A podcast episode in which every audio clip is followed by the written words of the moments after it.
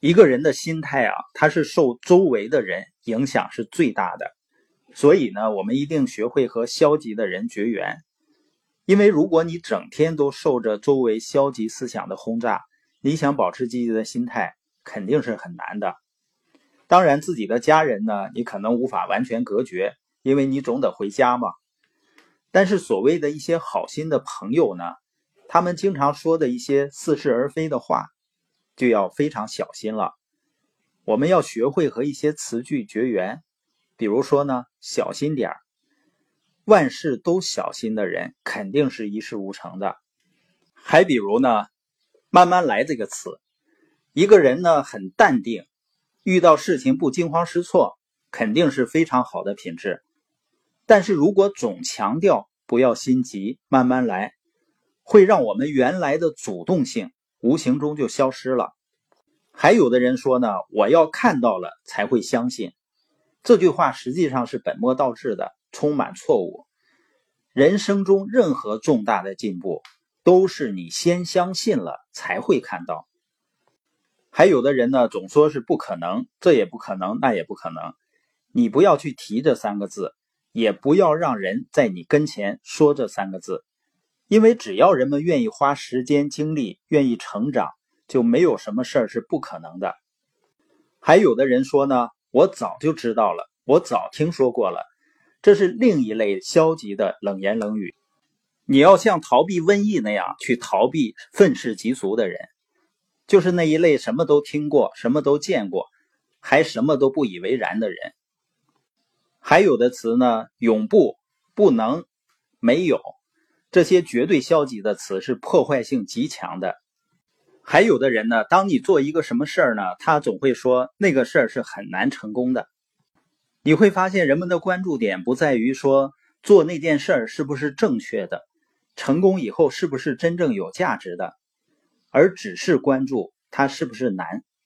另外呢，我们在任何领域里面成功。都不是关于这个事情本身的，是关于我们是否成长的。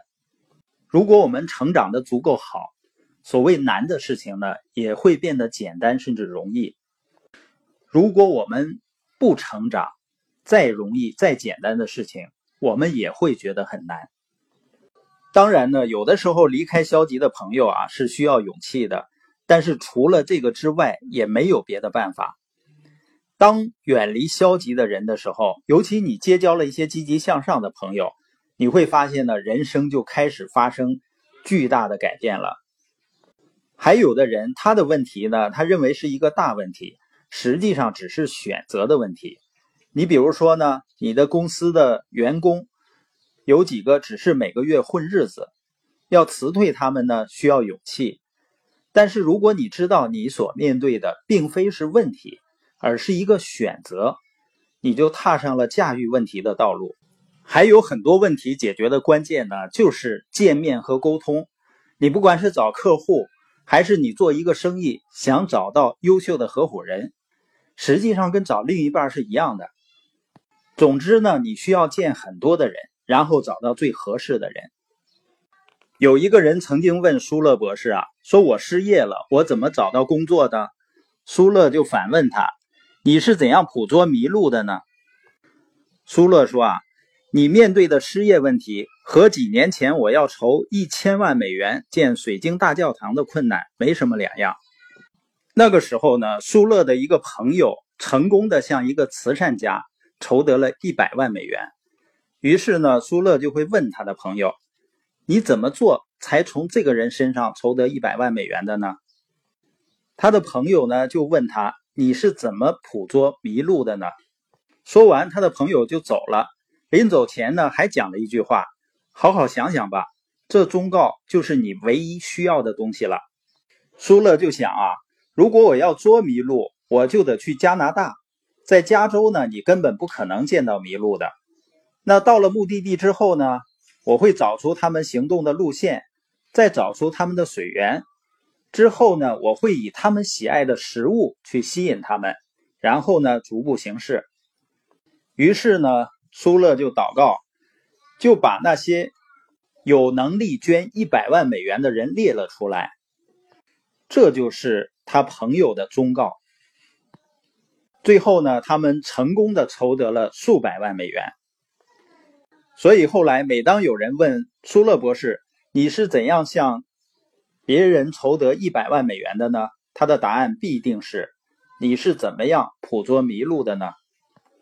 舒勒呢是在埃奥瓦长大，他钓过最大的鱼呢，也不过是五磅多重的狗鱼。但来到加州之后呢，这里的渔夫所捕得的枪鱼通常都有三百磅重。那苏勒也发现了捉枪鱼的门道。首先呢，你得离开埃奥瓦，到枪鱼出没的地方。他们聚集地呢，包括南加州对面的卡塔利纳岛、夏威夷的海岸和墨西哥的圣卢卡斯。在那些地方呢，你要驾船出海，然后抛下鱼饵。在岸边或者码头附近，你永远钓不到枪鱼。所以，你如果需要找一份工作，就去需要人的地方抛出你的鱼饵。